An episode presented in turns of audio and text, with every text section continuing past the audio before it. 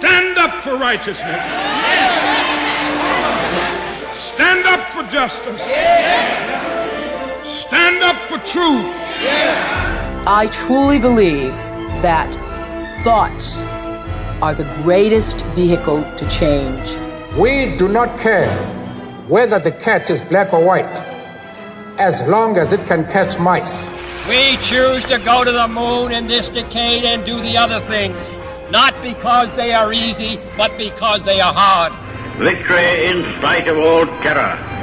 Victory however long and hard the road may be.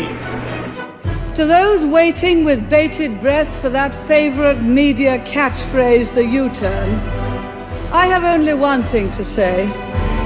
U-turn if you want to. The ladies, not for turning. People will sit up and take notice of you if you will sit up and take notice of what makes them sit up and take notice. Is a quote from Harry Gordon Selfridge, the founder of Selfridge's department store in London and one of the most successful retailers in history. I thought this was a relevant quote for our guest today, someone who is leading one of the largest retailers. Today our guest is Ian Bailey, Managing Director of Kmart Group, which comprises Kmart and Target, operating over four hundred fifty stores across Australia and New Zealand, employing nearly fifty thousand team members and with revenues of almost ten billion dollars.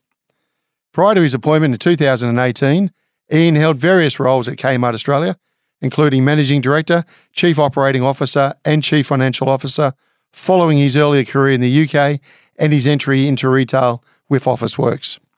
Hello and welcome to another episode of No Limitations, a show where we speak to elite world-class performing men and women and unlock the secrets and influences that have shaped their destinies and that you could apply to your own life.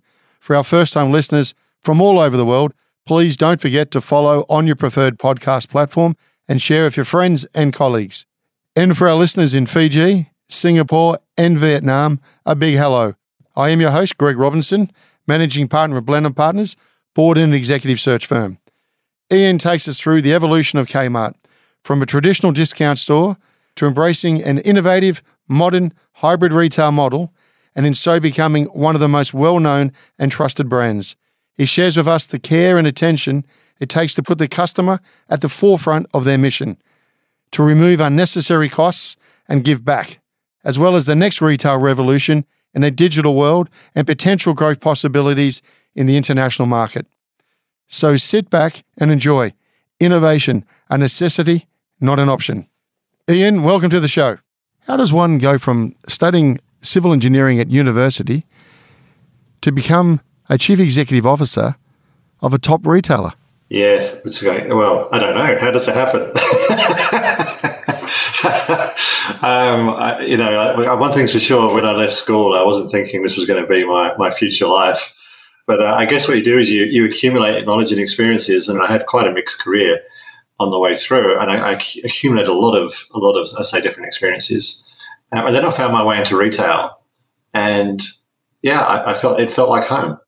So uh, I really, I really enjoyed it when I got there, and, and I've just applied myself to that ever since, and was fortunate enough to get into the position that I've now got to, and and I absolutely love the role, and have had a, a you know, an incredible, incredible time getting to this position. So, Ian, do you mind sharing, just for the audience benefit, the scale of the operation of Kmart?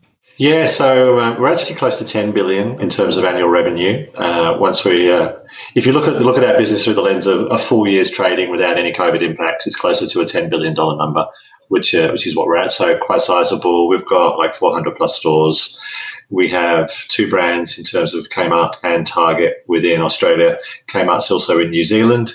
We also have some businesses outside of Australia and New Zealand, which are more emerging. So they're new businesses we've just kicked off. We've got about one thousand people in Asia, which not everyone would realise. We have uh, tech resources in Bangalore, as well as a lot of sourcing folk throughout China, Bangladesh, Indonesia, India, and Vietnam. So lots of uh, lots of capability throughout those countries, and about fifty thousand people in Australia and New Zealand. Of course, the vast majority of those are in our stores. What makes a top retailer? Yeah, it's a crowded market, isn't it? I mean, mm. you you know, you've got a lot of choice as a customer. I mean, whether it's online or in store. If you think about your, your local shopping mall, there's no shortage of places that you can go visit. Yep. So you, you need to mean something to your customer. And and the way we've always thought about it is, you know, when someone when someone gets out of bed in the morning and says, you know what, I need or I want that, we, we want them to think of us first. So to do that, we need to have we need to be better at what we offer than our competitors do. So in the case of Kmart, we, we really anchored our business on lowest price, and we said we're going to win by being lower price than everybody else. And, uh, and over time, we built a stronger and stronger business model that can deliver on our customer proposition to our end consumers, which is critical, but at the same time also can generate an adequate return to our shareholders. What are we going into at the moment, Ian? It's going to be some tough times ahead, looks like. Yeah. Well, if any listeners have got, got the answer to that question, we'd be very happy to hear from them. I think we're all trying to figure it out, aren't we, at the moment, because you've almost got this strange combination. We've got uh, customers that up until this point are still shopping with great vigour and, and energy, and you would have seen through the last reporting season, lots of retailers actually pushed out very good numbers. Yeah. And uh, probably to the surprise of, of a lot of the market commentators who are out there. I think equally we know that, you know, we've had inflation for some time. We've got interest rates which are on the rise, continuing to rise. We've got a lot of fixed rate mortgages which are going to roll off in the not too distant future. And it feels like there's a tipping point that's going to come. Yep. Now, when is that tipping point? It, it seems like February was one of the months that was being called out as a potential. May is another one that's being called out. But it feels like it's it's imminent. So I think we're all trying to we're all trying to stay really nimble and balanced. You know, you, you think about a tennis a tennis player waiting to return serve. They're up on their toes and they're active, but they're not they're not sort of leaping in one direction or another. It feels like that's what we're all trying to figure out at the moment, so that we can adapt quickly when when and if that change does come. Yeah, look, you're the lead indicator in, in the market for the economy, right? Um, being a retailer, and I'm just I just wanted to get your perspective of the broader economy as you highlighted. I know everyone's trying to anticipate, but you've got to plan twelve, twenty-four months ahead, no doubt. Living in Australia is, is, is getting more and more expensive, particularly in the major cities. The cost of capital is going up significantly. We are going to have more interest rates. We're already starting to see, you know, delivery, for example, starting to, home delivery starting to come off. That's starting to hit the um, hip pocket. So I guess, you know, maybe from your perspective, are we going to start seeing a change in the sales mix? Are we going to see different buyers or different people come to, to your stores? What, what are you anticipating? Yeah, I think first of all, for any business, you know, when you go into a different a different environment, there's there's almost a little bit of fear that comes along because there's change. But we would look at it through the lens of opportunity. When when there's a disruption, there's actually, you know, there's more discontinuity in the market, I would say, than there is in periods of stability. And what you have is you have a period of winners and losers. So uh, I so I think there's a real opportunity here for market share gain yes. for the businesses that perform really well. Clearly, we would say we're in an awesome position for that, being a low-price player with consumers highly likely to trade down into uh, into lower price point items. Uh, so we feel like we're very well placed, and so we, we want to make sure we're really there for our customers when they when they need something, and, and we can we can encourage them to come to us to, as much as possible. If I was to look more broadly, how does this play out? We've still got a lot of positives. We've got very high employment within Australia. We do have wage inflation, which is coming through, which will help offset some of those mm. some of those pressure points around cost of uh, cost of living increases. So I certainly don't feel like we're going to head into, you know, this incredibly dark time. I just feel like it's going to be a little bit more intense, a little bit more pressure, and there's real opportunity if we can execute well in this next period of time. Okay, so, you know, some of the pundits are saying U S, Europe going into recession, will be going into recession, and Australia might be very lucky to avoid. You think that's going to be accurate, or? Yeah, I'm not sure I could be Nostradamus and predict that one accurately, but uh, but it, what we've seen, what, we, what have we seen so many times in Australia? We've seen recessions in Europe and the U S, and Australia hasn't been there. Yeah. You know, I think we've still got a very strong resource sector as a nation, which which gives us some insulation, um, and and we've got a we've got a pretty resilient consumer base uh, that uh, that continues to spend. So we, we certainly do not see the same level of volatility that you see in the U S or Europe. Yeah. When it comes to our economy. So so I, I think if there is a slowdown for us, it'll be more moderate than we've seen in the U S and Europe, but based on history and based on what we're seeing so far.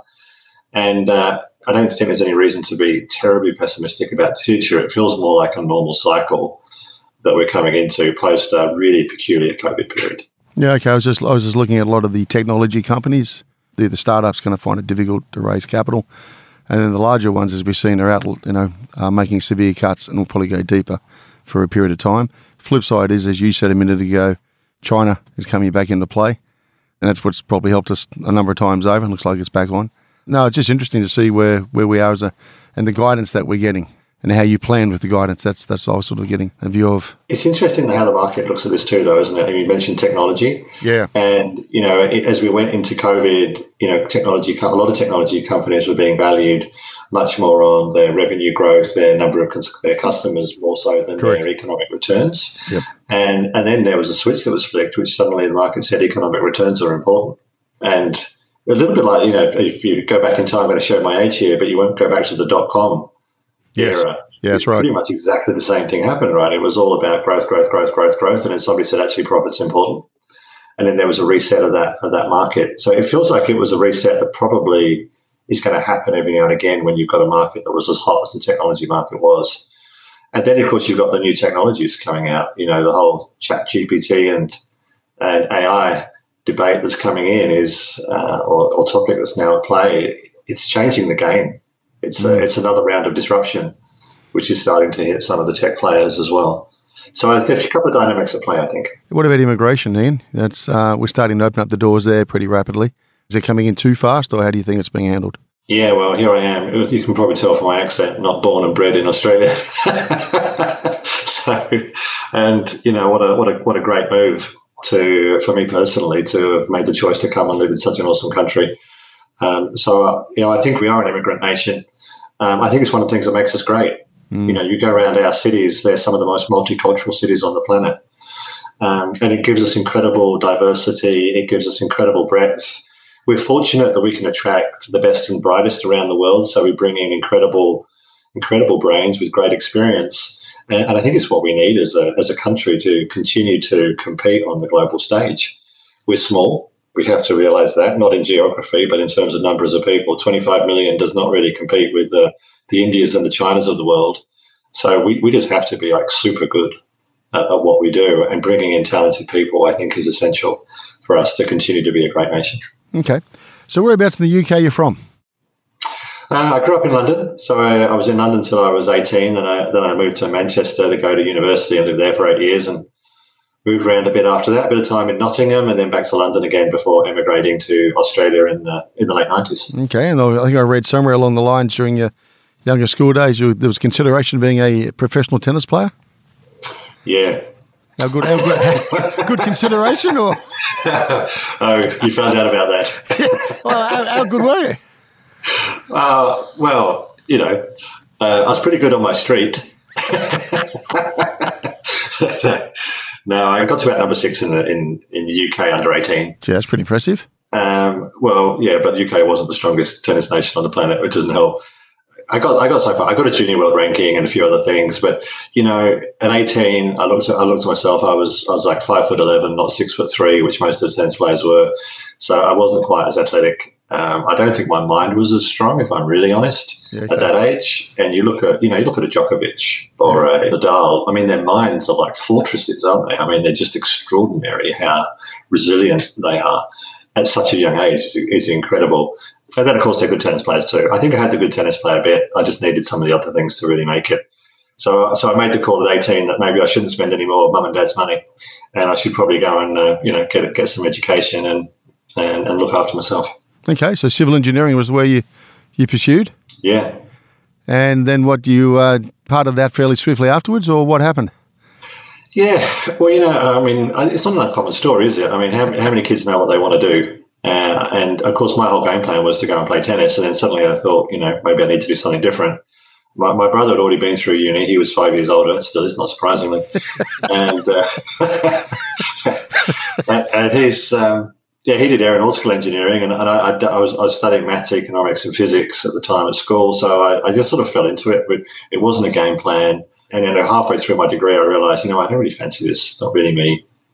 Uh, but equally, I didn't want to go back to start all over again, so I thought, let's finish the degree and, uh, and go and earn some money. All right, and you also qualified as an accountant too, from what I understand. Yeah, well, that was my next stop. I mean, my next stop was going into accounting, so I, I could effectively go into an accounting firm, uh, get my accounting qualification whilst uh, whilst being an employee. Yeah. So so it saved me having to go back for, for to do another degree and, and you know, all the costs that come along for the ride with that. Was there a genuine interest in business, or was this uh, I'll be I'll, I'll pursue finance because it covers all bases?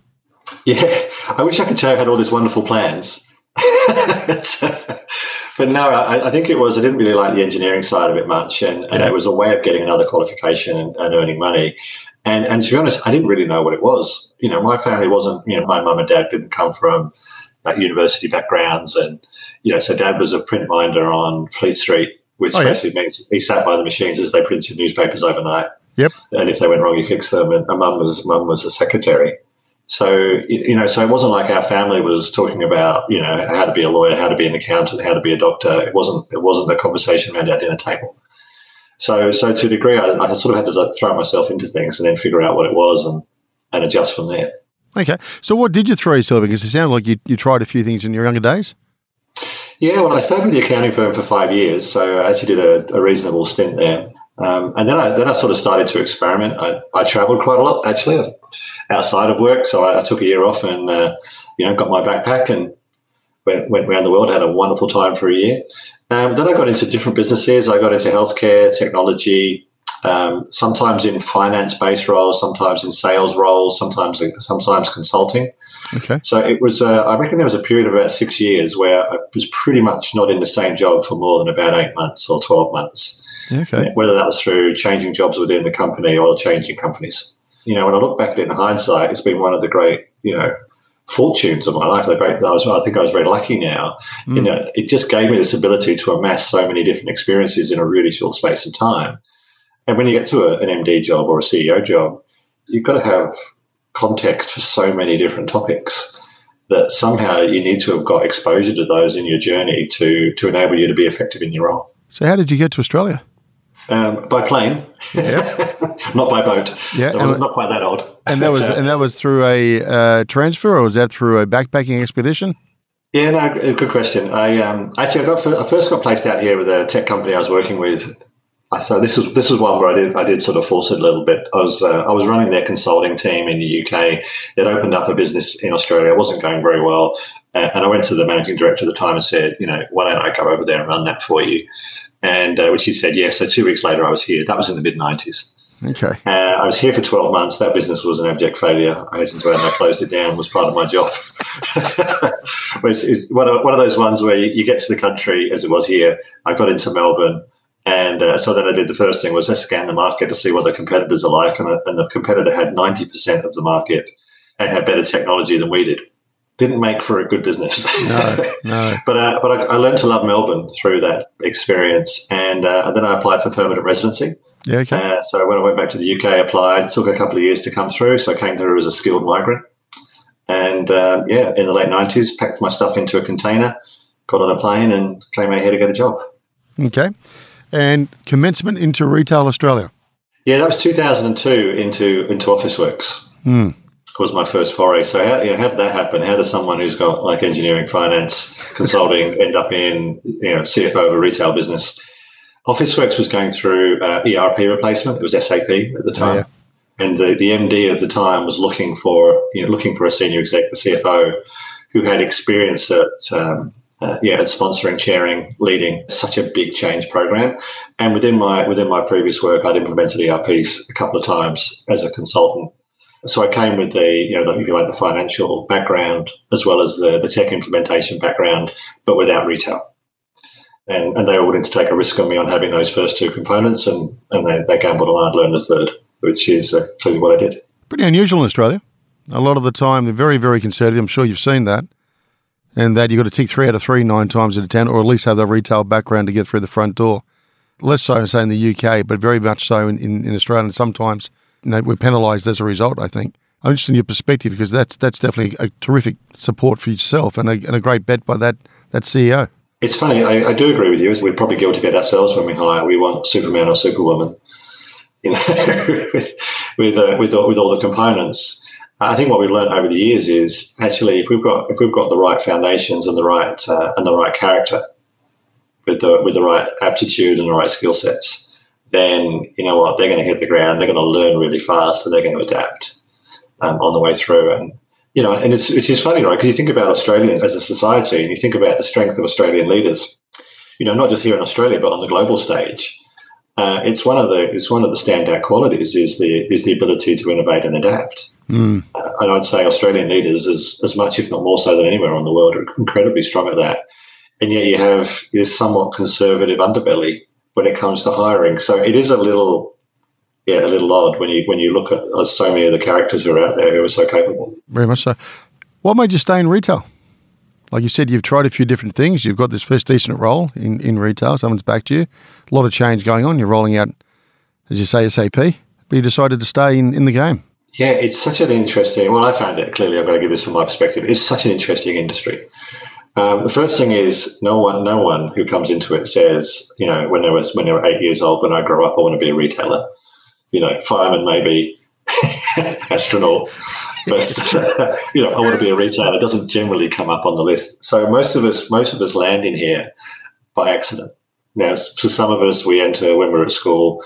We start working in a store and, and, and uh, you know, work our way through the system and never leave. And you got other people like me that drop in halfway through the process and uh, also, you know, fall in love with it and, and stay. So why is it? What is it that's attractive? I think it's this combination of execution and strategy. So some businesses I've been in, it's just all execution. Others, it's all strategy. And this one, you've got to get both right. And then when you've got to get both right, then you've got to get the people aspect right, because fifty thousand people is a lot. Yeah. And and so you, the only way you can be successful is if those fifty thousand people sort of line up in the right direction and sort of work together well enough um, on the way through that you can actually achieve your objectives. So I think within all of that, what you get is an incredible amount of complexity. Complexity in an everyday context. I feel like I'm giving you a few random comments here, but see if it hangs together. But uh, and because we're because we're everyday people in our business, you can you can tell by my background, someone who's got you know got lucky on the way and, and found himself in a really good job, but didn't come from a privileged background. That is so true of so many people within our organisation, and and so we're constantly looking for ways. How do we make the complex simple? How do we navigate some of these really tricky questions and then break it down to something that everybody can grasp and everybody can, can buy into? And that's really satisfying when you get to that level of comprehension and that level of understanding that you can help break this down to, to something which everybody can really engage in. Yeah, it's quite addictive, isn't it? It is. Yes. And, and you think about how much these businesses change now. I mean, even in the time I've been in retail, so I've been here since two thousand two when I joined Officeworks. You know, at that time, it was pretty much buy stuff and sell stuff and try and keep customers happy, make a bit of money. Yeah. Um, quite a big topic, as we all know. Cyber yeah. would be another one out there. Even government relations and uh, how, to, how to manage the, the changing legislative environment. Yep. So you name them, right? There's just so many things now which are on our plate we, we need to grapple with. Yeah, and the other tough thing, I guess, in retail, you can't hide, can you? You're only as good as yesterday's numbers. No, it does. it does. It does. Um, it's it a does tough gig. It, It does make for a funny life, though. let, let me go to the positive, because, uh, because yeah, you could go to an early grave if it really bothered you. I think, I think the, um, I think the nice thing is one of the things I always love about this business is, uh, no, so here we are, we're chatting, and which is lovely, to, lovely to have a conversation. Meanwhile, customers are coming in and buying stuff. Mm-hmm. You know, I love that. Uh, when when I was in consulting, nobody was buying stuff when I was chatting to somebody else. You had to be out there selling. And it was much more binary whether you got revenue, whether you didn't get revenue, where we know people are going to shop tomorrow. And and then the question is, how good are we relative to the market that they choose us over other people? And and so I think this is, it comes back to this. This purity of strategy is really important because you have to differentiate. You have to be different to others. But at the same time, you've got to execute to a very, very high standard. And those two things are unusual combinations to have. You know, generally teams and people are good at one of those more so than the other. Go back to your question, what makes a great retailer? Great proposition and then executing like as a at a high level without question is, is a key part of it. I'm going to come to it a bit later, but I might ask you just now, actually. You mentioned differentiate. That means that, okay, somewhere along there's got to be ideas put forward. It's got to be innovative or whatever the case, the language you want to use. Yep. Where does the point of differentiation come from? How much is external? How much is from the old consulting houses? How much is it from people in the team putting up ideas? How much is it the exec team sitting out and pushed somewhere and bouncing ideas off each other? How, how do you formulate it? Yeah, it's a very good question. We can come back to the, the Kmart story and, and some of that in a second, but I'd say yeah. What's the guiding principle? It's got to be customer. I know it's a cliche to say that, But if I look at businesses which are successful, they've understood the customer in a way that other people have not. So therefore, they've deviated from the from the masses, if you like, or from their competitors. They've taken a different path. And they've taken that different path because they've got a different understanding of the, of the end consumer or the end customer. And then, of course, they build out capabilities which other businesses don't have, and in, in the end, they win. And and that was very much the journey that uh, that Kmart went down. Kmart also had history because we were a business that had been around for like forty-odd years. So there was a lot of history in the business. We could look back in time to see when was the business great, and when it was great, what was it doing? So we sort of had a reference point in the past. If you're a startup, of course, you don't have that same reference point, but yeah. you still need to have that same customer insight that gives you that unique perspective. And, and I think if you look at any of the really great businesses around the world, they've figured something out that other people haven't, and then they've just got so good at it that it's almost impossible for people to catch them. On that, Ian, who does lead the way? Is it the customer, or are you providing that lofty thing over there that is going to draw the customer? It's the customer leads the way without question, because we, we can't we can't manufacture demand that the customer doesn't want um, in the first place. However, does the customer know what doesn't exist? Exactly. But so therefore, it comes back to what it's. But it's, there's an underlying need which you've understood, which has always been there in the customer. So that, that it's just the the manifestation of the solution is new. But the need has been there for a long period of time. People have always wanted low prices. It's not a new concept. What we did, though, was we we put all our energy into making sure that we we did that better than anybody else within our market. And so we sacrificed other things. If you want to be awesome at something, go back to school, right? If you if you if, you, if you're studying eight subjects, I mean, there's some very brainy people out there that can be really good at all eight subjects. You know, if you're if you're a bit more normal, then and you want to be really good, you, you've got to study one or two of them. And maybe not study quite so hard as some of the others. I'm not sure that's great advice for anybody who's studying, by the way, but anyway. but you, hopefully, hopefully you get what I mean. If you, you know, to get really good at something, you've got to focus. And that the strategy is the clarity that enables you to focus. Okay. You made the move across to Kmart. You want to talk us through that? Why?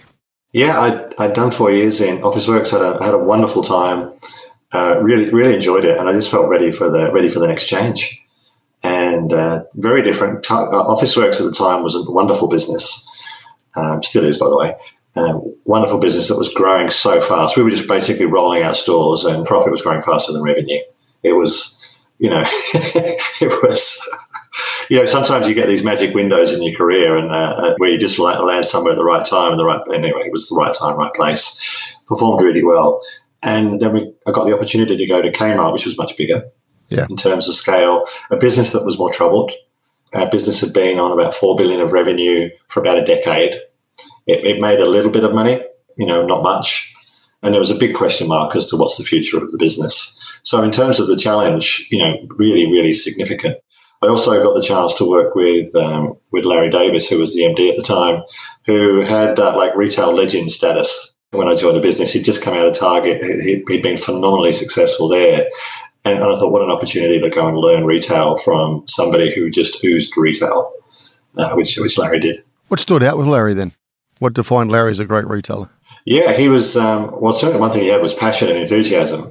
I'm sure Larry wouldn't mind me saying this. I mean, at times he could be a little crazy. so, So we certainly had some interesting times as we uh, as we navigated our navigated our journey.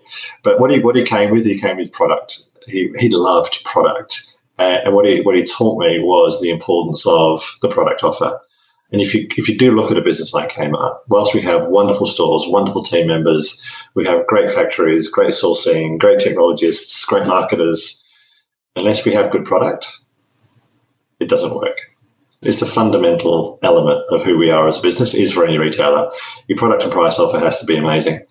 And my experience with him, he taught me that. And that, that was a super valuable lesson because sometimes you can get lost in all the other stuff, uh, all the other important things that need to get done and not realise, yeah, you can be A-grade at some of those other things, but unless the product's right, you haven't got a business. And also during your career, and you moved, you moved out of finance to operations. Not everyone can do that. Yeah, I never really saw myself as an accountant, though. I mean, I know I got the qualification. I'm a bit like I don't, I don't really see myself as an engineer. I would have liked to see myself as a tennis player, but as we talked about, that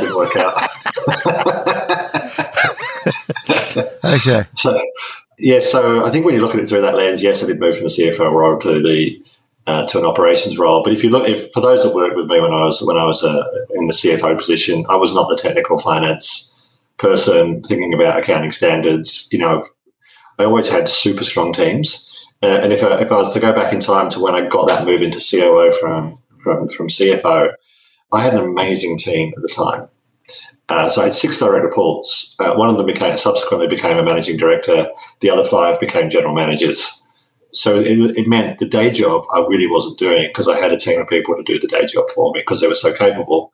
So I went to school with on merchandise for about two years prior to me moving into C O O.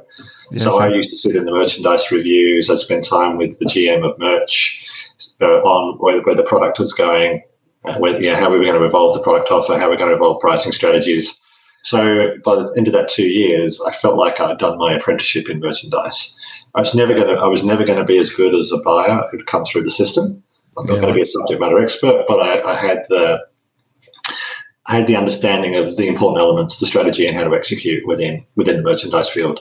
So I think if there's if there's anything I would you know I'd suggest to anyone is you know build great teams. It gives you capacity to kind of learn more stuff. How do you build a great team? I think it goes back to yeah, it goes back to that conversation we had a little earlier on. I definitely think you've got to find people with the right the right aptitude. So I, I love people who are humble. Uh, I think ego is a real problem. Uh, if you're looking at team-based environments, and something like a retail is so team-based, because uh, you, you need combinations of people to work together to get outcomes. And mm-hmm. ego is friction in relationships. It makes it makes it much harder. So people who are humble, really important. People who are willing to get right in. So uh, you know we're, we're not presidents here, where we sit in the stands watching the watching the game or watching the show. We you know we're on the field. So people that are happy to get in, get their hands dirty, really important. Uh, they've got to want to learn, uh, and this learning cadence, because there's so much to learn. They've got to have this desire and this this almost hunger to figure out what's going on, to want to get in and really, really get it. Yeah, yeah. And then occasionally need technical expertise. You know, it sort of helps if you're running supply chain that you know what distribution centers are. So there's times you need some technical expertise as well because of the nature of the role. But uh, generally, I'd prioritize the the attributes and the core capabilities, as long as the technical pieces are adequate.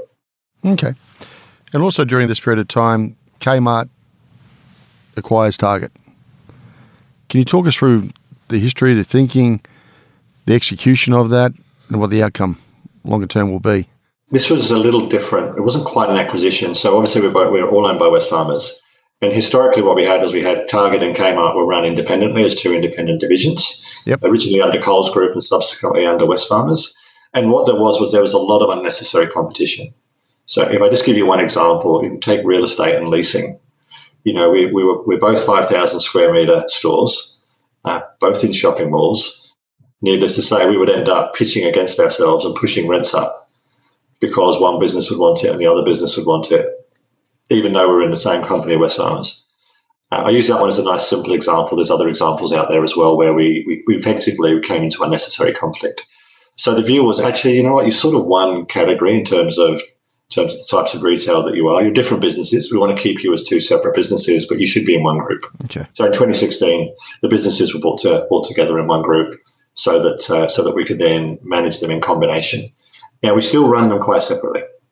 So I've got Richard Pearson, who's the, the, the managing director of Target, and I've got John Galtieri, who's the C E O of Kmart. So we still run them as two organisations quite independently, but what we do is we have people like myself and my C F O, Alex Vaseska, who make sure that we don't, you know, shoot ourselves in the foot or overcompete for no value between the two businesses.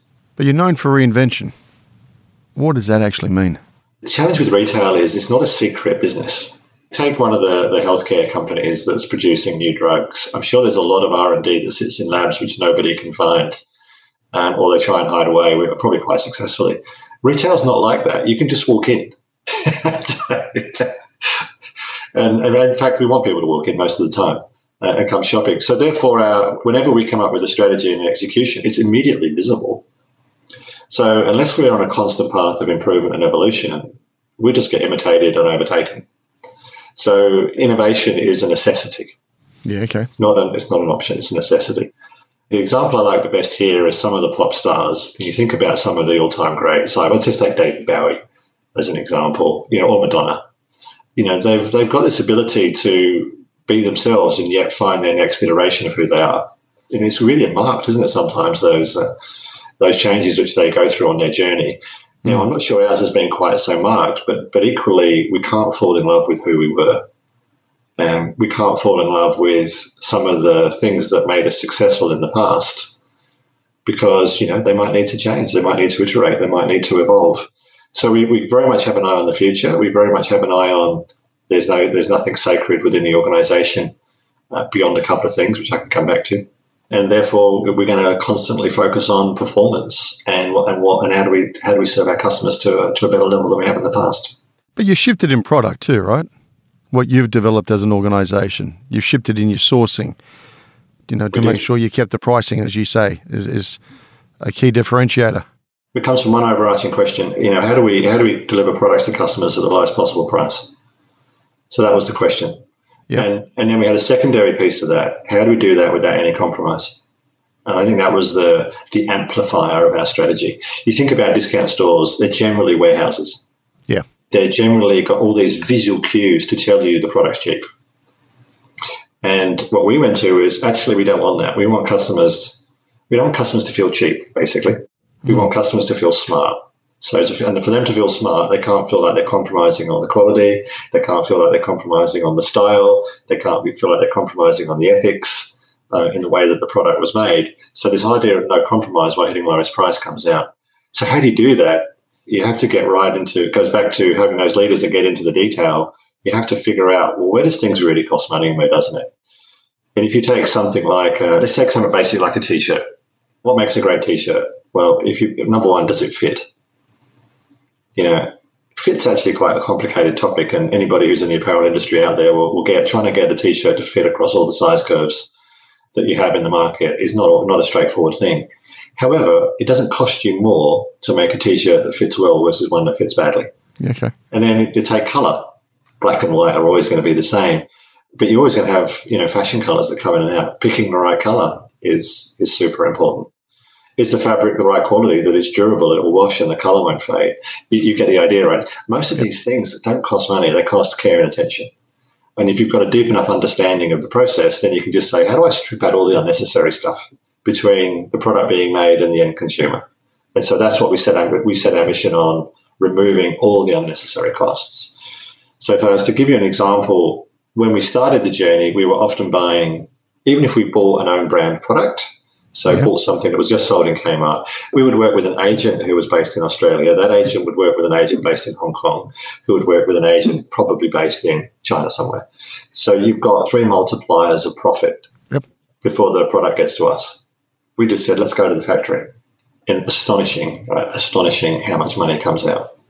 When you do go to the factories, what you see, you see these rows of, particularly apparel factories, you see these rows of um, of sewing machines, mm-hmm. and on, at the end of each row, there's a retailer name, there's a brand name, yeah, right. that, that sits at the top. Because virtually none of us use one factory solely. We don't have one hundred percent use of a factory. We share the factories with multiple other retailers. And yet we're buying all this similar product. But these retailers are, I'm not going to, well, I clearly won't use names because it wouldn't be appropriate, but yep. the, these are all the retailers that you'll find in the shopping mall, or a lot of them, Um, selling products ten times, maybe more than than Kmart does. Yep. In the, exactly the same factory, made by the same people. Well, that's the art of branding and marketing, all that other stuff that we uh, get tied into, isn't it?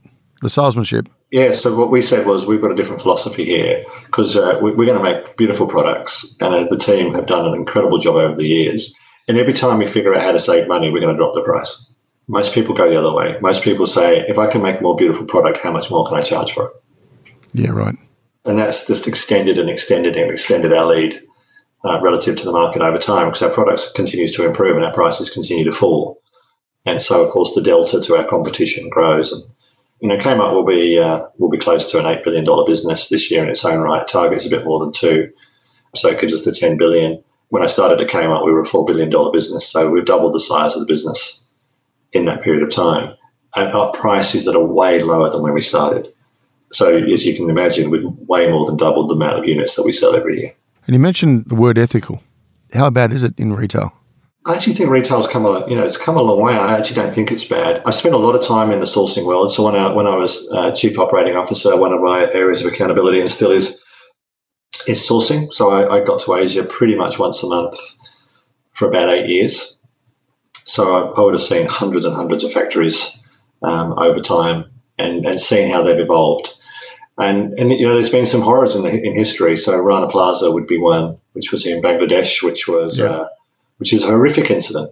Nothing to do with us, I hasten to add. We weren't in that. We were not in that facility, but we could have been.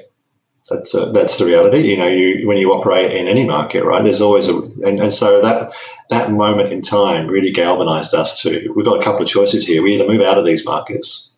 We concluded very quickly that was the wrong thing to do. There is so much benefit from retailers like us, brand, international brands, being in these markets to help give their economy growth.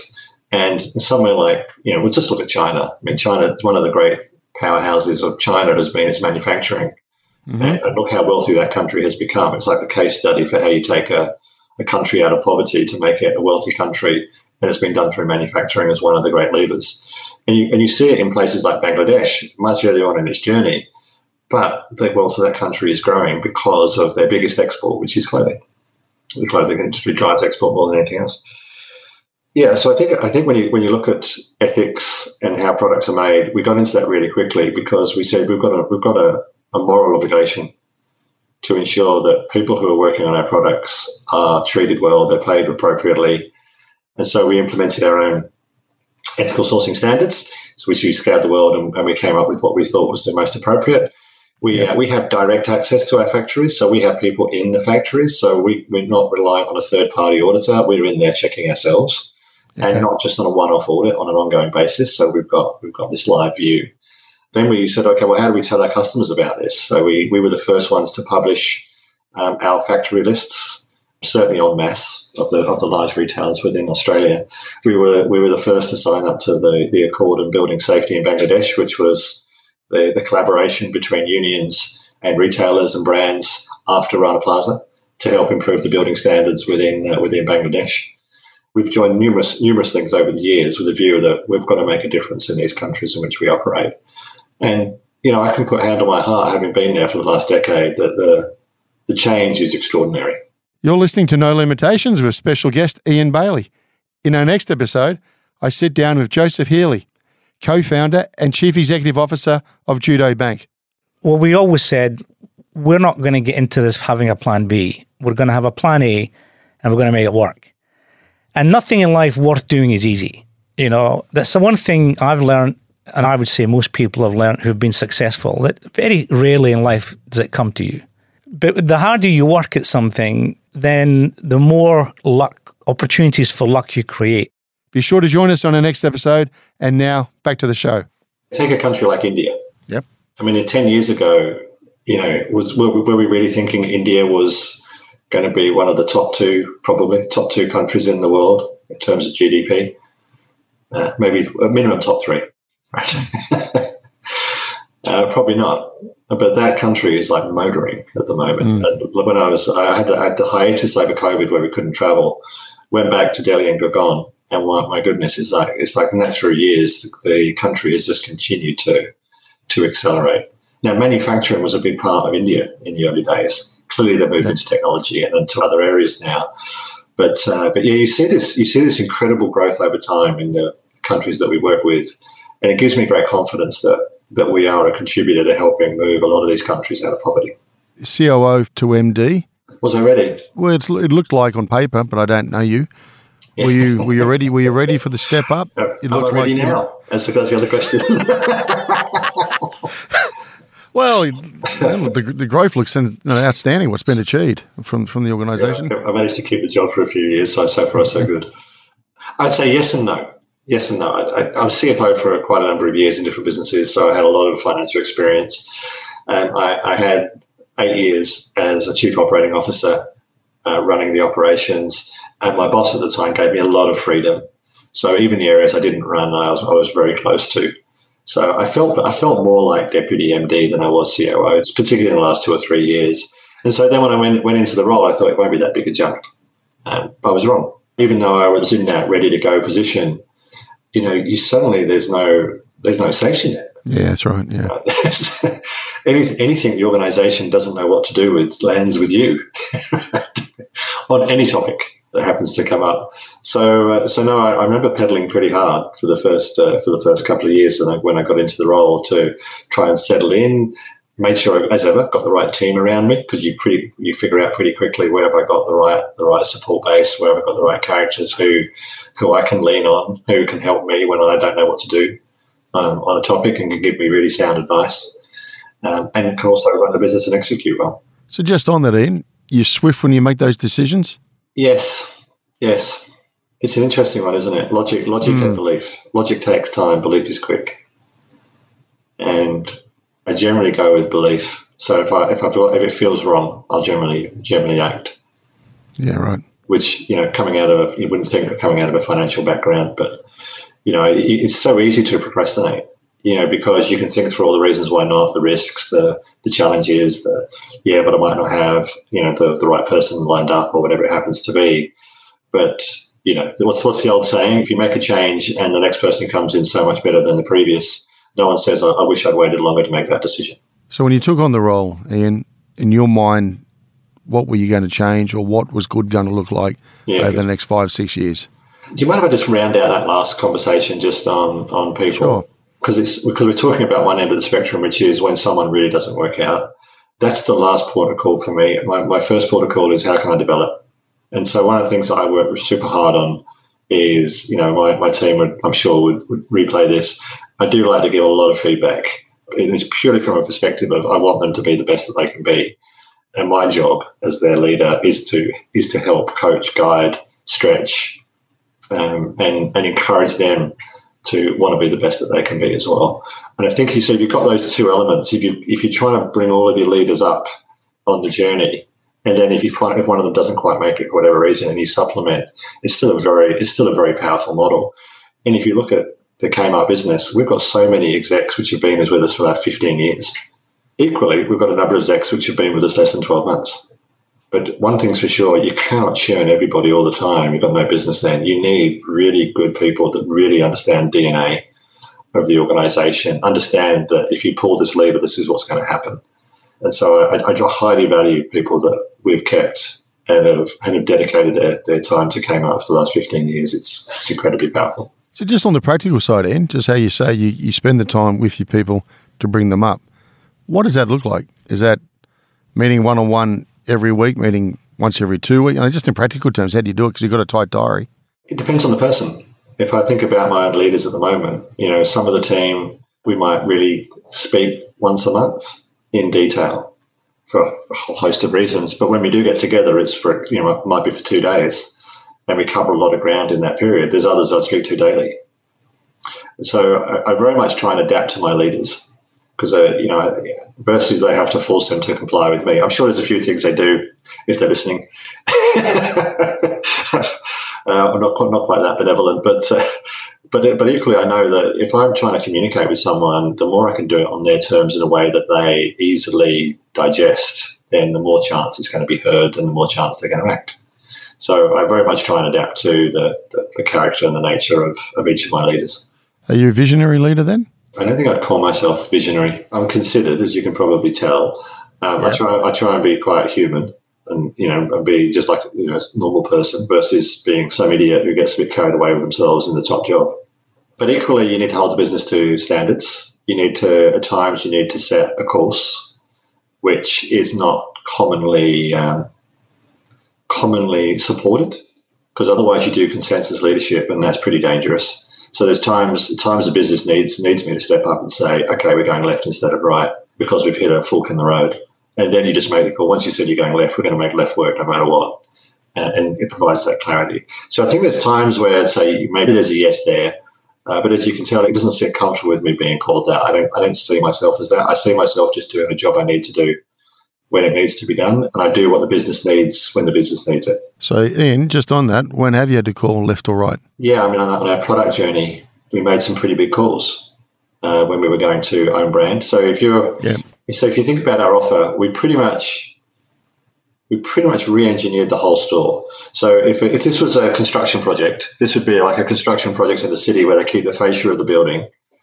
They knock down the whole thing inside it, and then they build a brand new building, you know, on the back of the of the fascia. So from the outside, it looks like it's the same. From the inside, it's fundamentally different. It's pretty much what we did when we uh, when we re-engineered the uh, uh, the Kmart business. You can't do that with lots and lots of small iterations. Every now and again, you've got to take a big step. And to take a big step requires uh, organisational courage, and it requires safety for the people making the big step. Otherwise, the risk is too great. So uh, a couple of examples for you that I can give you. We'd figured out that our own brand underwear sold really well. At the time, fifty percent of our sales in underwear were Kmart products. fifty percent were one of the best-known brands in the market. I won't say the name.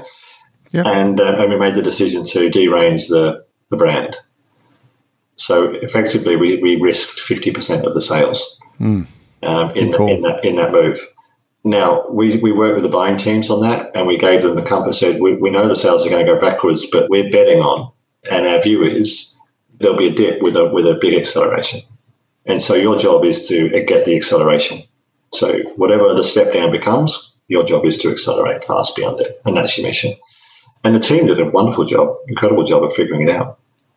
And uh, our underwear business went from strength to strength. It's like way bigger than it ever was. When we had the brand in our business, the, the offer was so much simpler for the for the end customer because we didn't have two of everything. We didn't have the Kmart one and the branded one. We just had the one, which meant we could put more volume behind it, which meant we could get a lower cost price, which meant we could drop the retail price. And things that are were, were ten dollars and now eight dollars tend to sell a lot more. So it became incredibly powerful. But that would be one where we gave the team a call. The second one was we used to have a toy sale. Oh, yeah. Um, most peculiar event, actually. This was this was in the business before I joined. It was obviously somebody's brainchild from, from many years ago. So this was the July toy sale where we put a lot of stuff on lay-by. And then about well, a big percentage of those products wouldn't be picked up at Christmas. So you'd end up with this highly loss-making event. Lots and lots of sales. If you, I don't know if you remember, this is when people used to rock up at midnight for the start of the toy sale in in, uh, in July. Yeah, and she's quite peculiar. Why are you buying your kids' toys in July? I don't know about you. I can never predict in July what my kids wanted for Christmas. That's right. That's right. So lots of sales, no profit, and lots of market share. So you look at it through those lenses, like how painful is it to get rid of that? So we decided to get rid of it. And the team who we were working on at the time, we said, okay, so if we're going to get rid of the toy sale, our everyday toy offer, we're not going to be able to match those sales in that week. It's impossible. But what we can do is we can lift our sales in every other week by having a fundamentally better offer. So let's improve the core offer and we'll take out this piece. Now, your job is to improve the core offer. And, and the team, again, the team did an amazing job. Of, of figuring out how to create a better a better offer, and our own brand's gone from strength to strength. More than sixty percent of our toys, our toy sales in our Kmart product. Um, Anko, which is our own brand, is the biggest toy brand in the market, of any toy brand, not just in our store, but in the market in total. So anyway, two two examples where, you know, you, you basically give the, the team permission to take a big step because they know they're supported, uh, but equally they know what their job is in the process. And just on that, Ian, are you surprised who actually steps up and who doesn't step up? Yes, I haven't actually thought of it through that lens, but yes, yes, it's quite addictive. You know, once people make some of those big steps, they they get really um, they get emboldened, right? Because if I can make, it, it's a bit like if I've just done a massive step, taking a medium step doesn't seem that big anymore. Yeah, exactly. so, so it sort of resets people's perspectives, and we've seen so many of our leaders throughout the different levels of our organisation, just, you know, get more comfortable with change after making some of those big steps. And you're right, equally, it's paralysing for some. Yeah, I interviewed a C E O in the past who was very surprised by the people that he had around him at the time weren't willing to step up. And yet he was going to territory he'd never been into before and knew it was a risk. But like yourself, had thought it through, balanced decision and came to the outcome. Yeah. And some just said, I just, I can't go with you, unfortunately. And he was quite surprised by that thinking. By, by, you know, experienced, qualified people you think could do it in their sleep. It's interesting, isn't it? One of the thought processes I have is, if whenever something doesn't work out in the way that I would have liked, my thought process is, I've got what I've asked for. Interesting. Okay. It's incredibly empowering because you never feel powerless, right? Because in any situation, you feel like, well, okay, well, this is some, something's gone wrong in our organisation. Somebody did something I didn't want them to do, or something didn't happen I would have liked to have happened. Somehow I've asked for that. What is it I've done that's meant that someone wasn't willing to take that risk? What was it about the environment, about the, the way that we communicated the objectives or the parameters or or our expectations that meant that it was interpreted incorrectly. And I find when you take that lens, it gives you a different perspective, and you can generally find a way to get more of the population engaged. There is always going to be a slither, but I think the number of people that really don't get it in the end is pretty small. My guess is it's ten percent or less. Um, but what you need is, it's like finding the key to unlock the uh, the code so that people can feel empowered and accountable. What are you asking in terms of leadership today compared to, say, ten years ago? Because the game's changed. Yeah, it has. I actually worry about this. I think the role of the C E O is so difficult. Um, I'm not saying that. It sounds funny if you say that, but I think I'm, I'm fortunate because I've been in the role and I've been learning these new things I've needed to learn on the journey. The people who come into the role now need to do that from a standing start. As we talked about, I thought I was ready going from C O O to C E O or to M D, but I still found that was a big step, and that step's bigger now than it was then. So, uh, so I think it is. I think it is a challenge. I think the expectation on business leaders is incredibly high. Even the concepts of, you know, social license to operate. Yep. I mean, if you'd have used those words ten years ago, nobody would have understood what it meant. Mm. Now, absolutely. Now the expectations, you know, we need to be, we need to have opinions on many things in the market these days, which are well beyond the sphere of selling T-shirts and selling plates and selling toys. Someone put the question, well, should you? You're a C E O. Do I need to hear what your thoughts are on social injustice or justice? I'm not sure the answer is, but yeah, there's arguments either way. You look at some of the trust indexes that are out there, and number one corporates are right up, right up the top of the most trusted organisations within Australia. And we go further into that for the team members that work for those organisations, even more so. So I think when you see C E Os talk, and certainly when I talk on topics, I'm always thinking about my team, because it could be that the message is as much to my team as it is to the broader market. And it's a topic that I think is important for us as an organisation, or it's important for my team that they know what I believe around this topic. And because we've got fifty thousand people, a lot of whom are, you know, it's not the thing they wake up and dream about every day is uh, their career at Kmart. They, they've got a job to earn some money because they've got other things going on in their life, whether they're still at school, whether they're at uni, whether they're at another life stage. And so if I can communicate to them through the media, it's pretty effective. Most people like reading about the business they work for, mm. yeah, whether it's uh, in the old-fashioned newspapers or online news, um, more so than they like reading a corporate comms. Do you think leaders... and this is a tricky one, it's more philosophical, are really fulfilling the duty of care to those coming in and building their careers? If you look back when you started out all those years ago, you had someone been around the block, took you under the wing and brought you through. And I was out last evening having a chat with a number of people who's got kids, left university. People aren't coming in a lot. They've got no guidance. They're doing okay, but they could be doing a lot better. And this is parents saying this. So where's the duty of care from leaders in the country? Maybe I'm, I'm, yeah. That's one strong argument versus, oh, it's okay, little Johnny and little Mary can sit at home and, and work from home. But, you know, then there's other things. Called, there could be mental challenges down the path. We don't, we don't seem to be tackling that discussion too well, I don't think. But I'm interested in what do you got, fifty thousand plus people? It's a big role. But, you know, what is the duty of care there when you're bringing people in to build their career, yeah. help them get their career in the right way? I think it's a, I think it's a really good question. I think the... I think there's a couple of things around, a couple of things around it. First of all, I think expectations have changed. You know, I think uh, you know when, when I started my career, when you went to an employer, the question you did, generally didn't ask, "What are you going to do for me, employer?" Wasn't not how you would approach it. That's right. It wasn't. It was pretty much, what can I, you know, how do I how do I come in here and start at the bottom and work my way up? And like most people, I, yeah, I did exactly the same. Right, I was I was the photocopying and coffee boy for the first six twelve months that I got into the accounting firm, and you learned where the files were and learned how to do the do all the basics on the way through. I think there's a, the expectation gap's quite different now. The kids coming through from, from school and from uni, they're just so much wiser. Like, they've got so much more access to information, and so their expectations are so much higher. So I think the game has fundamentally changed around what is, what do we need to do to bring people onto our business and to help grow and develop. So I'd say the first thing is the environment's shifted dramatically. Um, we have to be good at that.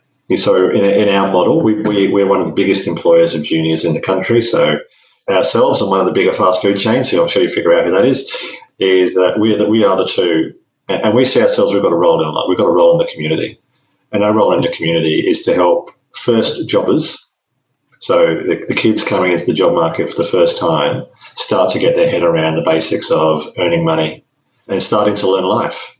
It's a, mm-hmm. it's a bit like, you know, you, you go to school to learn a whole bunch of stuff, come for a job in, in Kmart, and we'll teach you the basics of having a job, of needing to be on time, of, of needing to present yourself, of needing to be present when you're in the role. We'll give you, you know, training modules, and we'll help you with different situations of how to manage customers, how to do technical tasks like manage registers and, and other things. So we'll do all of those things. But really what we're doing is we're, we're giving you the foundations of what it's like to work for a living. For me, that's actually a very simple thing. But as a parent, you know, my older daughter's just about to come out of uni, and my younger one's just started started her first casual job. You know, it feels it feels good when you know your kids know how to wait on tables or, or or fill shelves. Maybe they do that all their lives, maybe they don't. But learning to understand the value of money and the importance of working for an employer and, and what's expected of you from an early age, I think, is really helpful. All right, well, if I put up middle management, Ian, in terms of productivity, when I'm, when I'm having chats with chief execs and they close the door, they're all saying productivity is nowhere near what it was pre-COVID. And I'm caught in a catch twenty-two, duty of care, one to those people who want to be productive and, and have a good income. I have a duty of care to my shareholders and my key stakeholders. And I'm sitting here and I know productivity's not up, or there's challenges around it. That's not me saying it. It's been provided. Are you facing similar challenges in, the, in that regard? And is that another conversation? Bearing in mind we are coming into potentially some difficult times ahead of us. We may not be recession, but it's going to be a bit of a slowdown potentially. I think we're in a different position to a lot of businesses. You know, our mission is to remove cost out of our system so that we can give it back to customers. And, and, actually, and, it's, and it's, it's so ingrained in who we are. So the productivity conversation never, ever goes away. And so we've never taken the foot off the gas on that. So I, I think we're probably, the nature of our business, we're less exposed to that than some. I'd say the second piece where it is playing out, though, is in technology. You know, you talk about how do we reinvent? Well, we need to become a digital business. And we figured that out a number of years ago because, you know, we're up against the uh, the Amazons and the Googles. Yeah, I was going to ask you about that. Yeah, yep. Of the world, who have, you know, this this incredible technology, and they're doing it through tech where we we do it through people. Now, we're never going to go to the same technology levels as some of those organisations. It's not who we are. But there's a whole bunch of stuff that technology can do to a much higher standard than we can ourselves, and it can complement and amplify the capability of our team members. So we've been investing in that for a number of years now, probably about five years we've been on that journey, and, and particularly through COVID, we accelerated our investment in digital.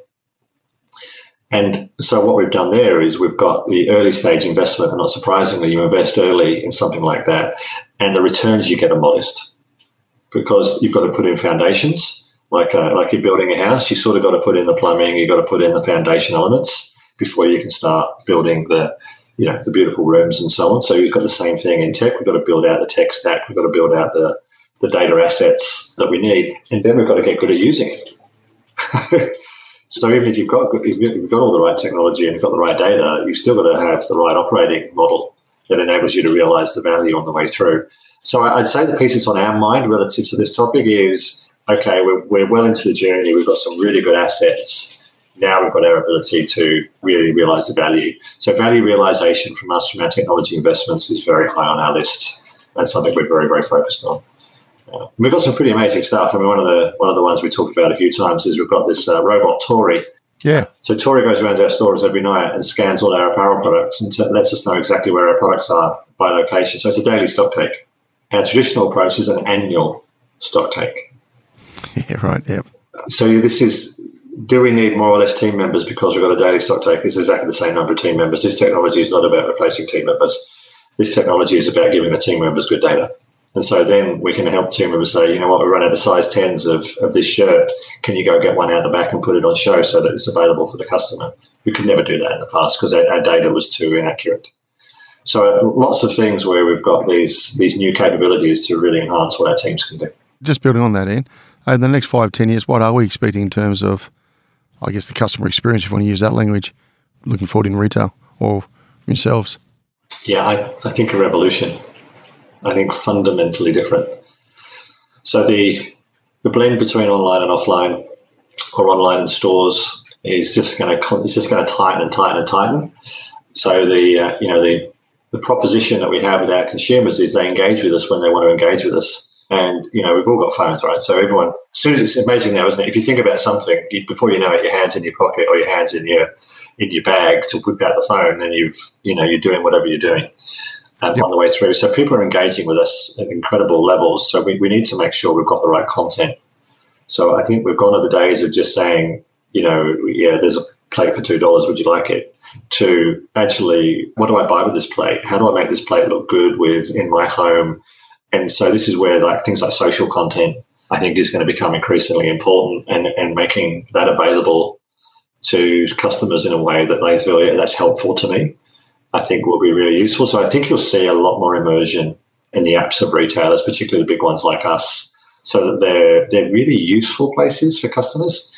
If we get it wrong, then it will be like, I can't find the product, you just put a bunch of rubbish in my face, which I don't want. So this isn't about advertising. This isn't about trying to trying to find another economic model. It's trying to actually engage more intensely with our customers in a way that really works for them, and that needs to translate in store. Because at the moment, you know, you go from this very personalized environment online where we can, you know, we can be surfacing the products which are relevant to you because you've told us who you are, because we know what you bought before, and then you go into store and it's a one size fits all. Mm. There's going to be an adaptation in store where we find ways to bring that feeling of we know you, and we can we can help you find the things you're looking for more easily, just to make the whole shopping experience smoother and easier and nicer. So this isn't some sort of horrible Big Brother invasion of your privacy thing. We just want to make it easy, so easy for customers they can find what they want. It's an enjoyable experience, and they, they want to come back.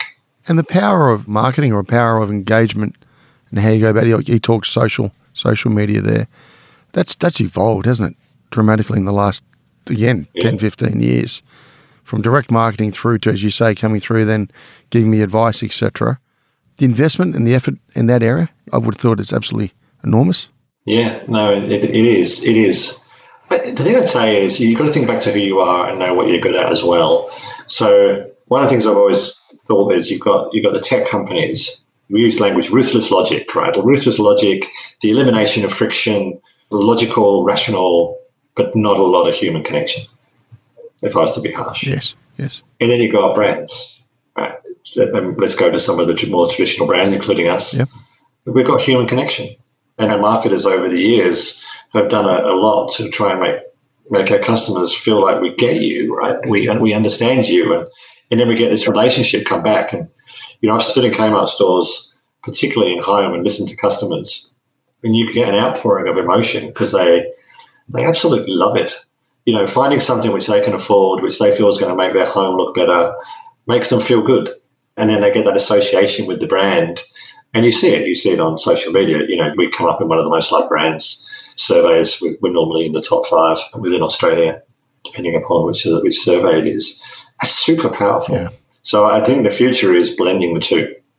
So if I was a tech company, I'd be trying to figure out how do I become more human. And if I'm a brand, as I am, I'm trying to figure out, yeah, but how do I how do I make it as efficient? How do I make it as frictionless without losing our personality, without losing the, our humanity in the way that we connect with our, with our customers? So then you go back into, well, how does that translate into the marketing then? Yeah. Some of the stuff's still really important. We still want to do brand marketing. We still want customers to see imagery. Now, maybe the image is on YouTube and not on T V. It's still video. And actually, YouTube gives you a whole bunch of different avenues to connect with customers in different forms of video than we could do in a fifty-second or a thirty-second or a sixty-second T V ad in the past. And then, of course, you've got to go to the other side of the equation. You've got to get good at performance marketing, because you're going to get a natural amount of traffic, but there's going to be a business case which says it's worth me spending some money on performance marketing to bring customers in. And then you've got to get good at figuring out, well, what's the right mass for that? Is it a transaction basis? Is it a customer lifetime value? Is it an acquisition lens? Is it a retention lens? So I think we're on a good journey on, on trying to figure that out. The key for us, though, is let's not forget who we are. We're not trying to be the next tech company. What we're trying to be is we're trying to be the, the next evolution of Kmart, and, and keep the best of who we were in this next reinvention, but bring this technology capability to amplify us even further. And if you're going to share some wisdom to those who are close to making their next move to become a managing director or a C E O, what's been, I don't know, maybe one or two things which really struck you or stood out for you, which maybe we just weren't anticipating? Yeah, I would say, I'd say, first of all, paranoia is your friend. I know that sounds a little dark. But if the more you anticipate what can go wrong, the more you can figure out what you need to do up front. And uh, and I think when you look at it from a development, I mean, anybody who's on the door, or the, knocking on the door of becoming a C E O has clearly been super successful, right? And they've they've they've found ways to perform to a high standard to be in that consideration set. So they're clearly very, very capable people to get to that position. Maybe there's the odd one that isn't, but let's say on average, right, that's certainly the case. Yeah. Um, you've still got so many holes, right? There's so many things you don't know. So it's constantly having this view about, okay, well, I might be good at these things. What else do I not know? So if I think about my previous boss of Guy Russo, he and I are very different leaders. Uh, he, he tackles things in a very different way, but super successful in the way that he does it. And so one of his great strengths was his ability to connect and communicate with large populations of people. He was extraordinarily good at it. And so when I came into the role, I knew that was a gap for me. because I And so I had two choices. I could either try and replicate what Guy did, which would mean I was a second-rate version of Guy, which wouldn't be great for the organisation, or I find the way that I can do it in my way that gets the same outcome. But what it taught me was there's something I need to be good at here, which unless I can find a way to figure that out, it's going to be a struggle. So as an example, when I first got into the role, I really made it a mission to be really good at the store visit. Oh, right. Now, Now, whether, whether um, I, I, but as soon as I say that, I wonder what some of the store managers would say, whether I got that right or not. But anyway, so I, I spent, in the first three months, I made it the mission to get, I wanted to get to every zone in the country. So each state has zones. So every zone, I wanted to spend time with every zone manager and basically get to all the stores. And I wanted to figure out, how do I do a really good visit? That's my visit. That's sort of, that's the way I do it. Yeah, anyway, I went I went through that and I tried a few things out, and you know what, some didn't work. I, I came out of some of the visits thinking that was a disaster. You know, I didn't I didn't get that right. And then after a while, I, I figured it out. I figured out, you know what, the, the visits are about, the visits are not about me. The visits are about the team. This is the M D of the organisation who's turning up, and this is a big day for a lot of the store teams, because they, it might be that they see the managing director once every five years. Yeah. When you've got that many stores, you yeah. just don't get to every store frequently. So if you walk out of that store visit with the team feeling bad, you've got to wait five years to make them feel better. Yeah. That doesn't make for high performance. And so, so I came out of it thinking, you know, I've got to make the team feel good about what they do, because they have an incredibly important job of what they're doing every day. Equally, I've got to learn. Go back to one, you know, one of my missions is, and the job is I've got to keep on learning and understanding what's happening. So I just made it my mission to make them feel valued and learn. And once I had that clarity, then I found I got the engagement. Uh, it's a different form of engagement, because we were like an in conversation yeah. versus a, a you know a much more um, you know a, a, an emotional connection, if you like. Yeah. Uh, but it still left a lasting impression, and it still had value.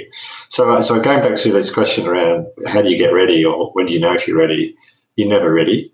We just have this paranoia about where the gaps are as a leader, and uh, and then. then I think you can you can put yourself in the best position you possibly can to make a go of it when you get into the role.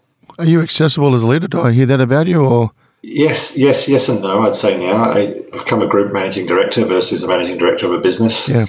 And one of the things I didn't anticipate when I got into the managing director job was actually how much of the time is not within my control. Yeah. I had more time when I was the chief operating officer, which I didn't anticipate. I had more flexibility about choosing what I did when.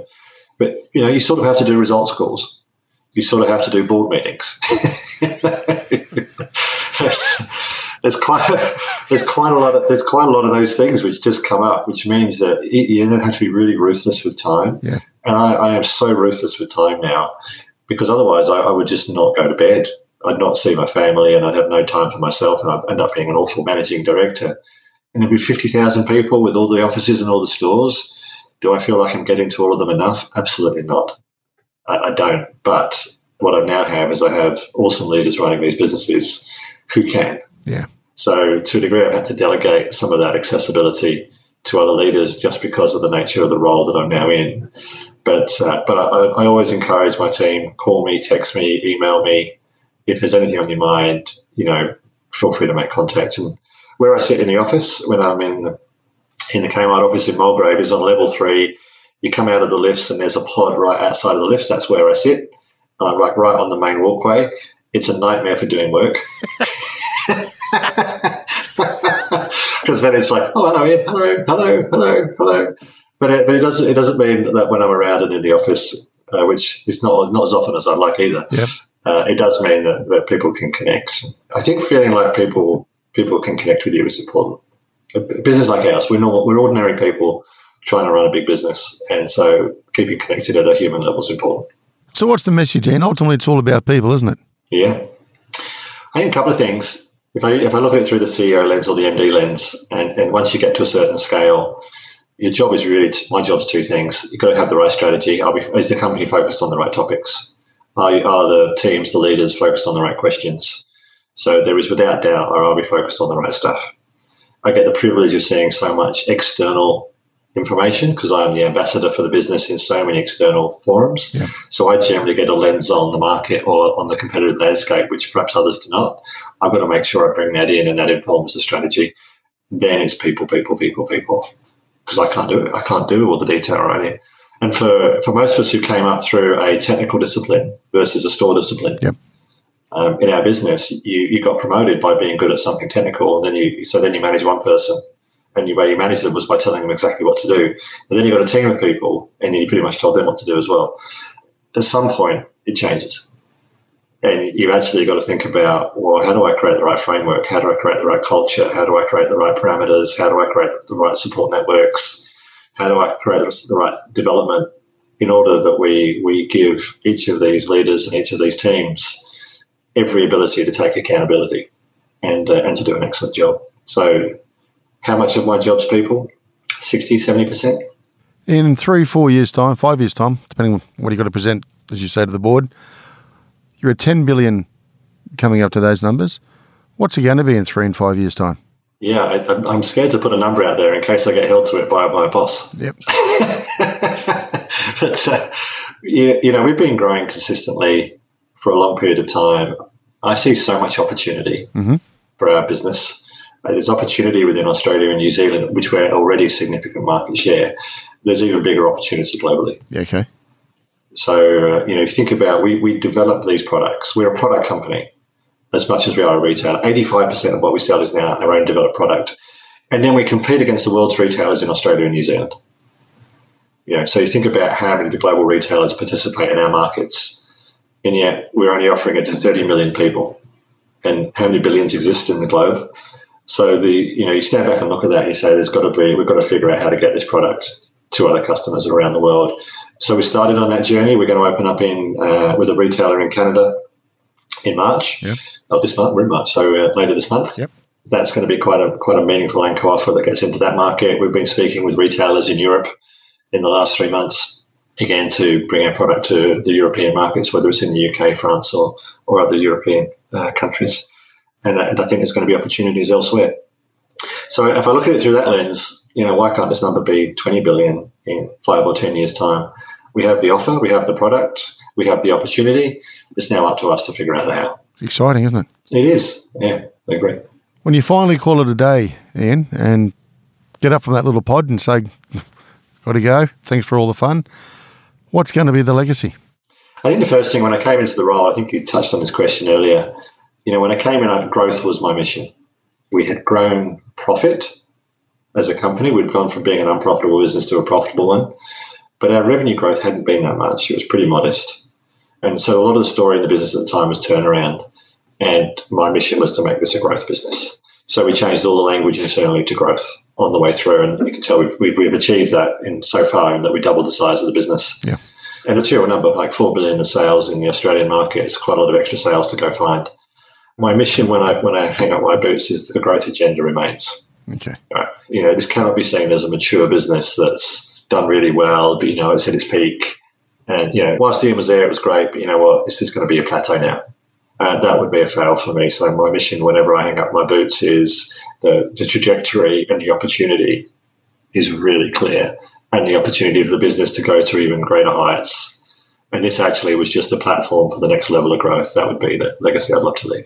And Ian, if you're looking back at that young gentleman with the tennis racket in his hand, giving it his best shot, what advice would you give him now? Yeah, don't stress too much when you get the wrong job. So, it's funny, it's funny I, I never thought I was that rash, but uh, when I look back on it, I realise I probably was on the way through. The one, the one thing I would constantly, constantly give advice around is learn, learn, learn, learn, learn. And if you're young in your career and you're not learning fast enough, like, it should be vertical. I'm, I feel like I'm learning more now than I ever have. So my learning curve is still like that, right? It's, and you see people get into roles and they start to plateau. It's like, get out of there.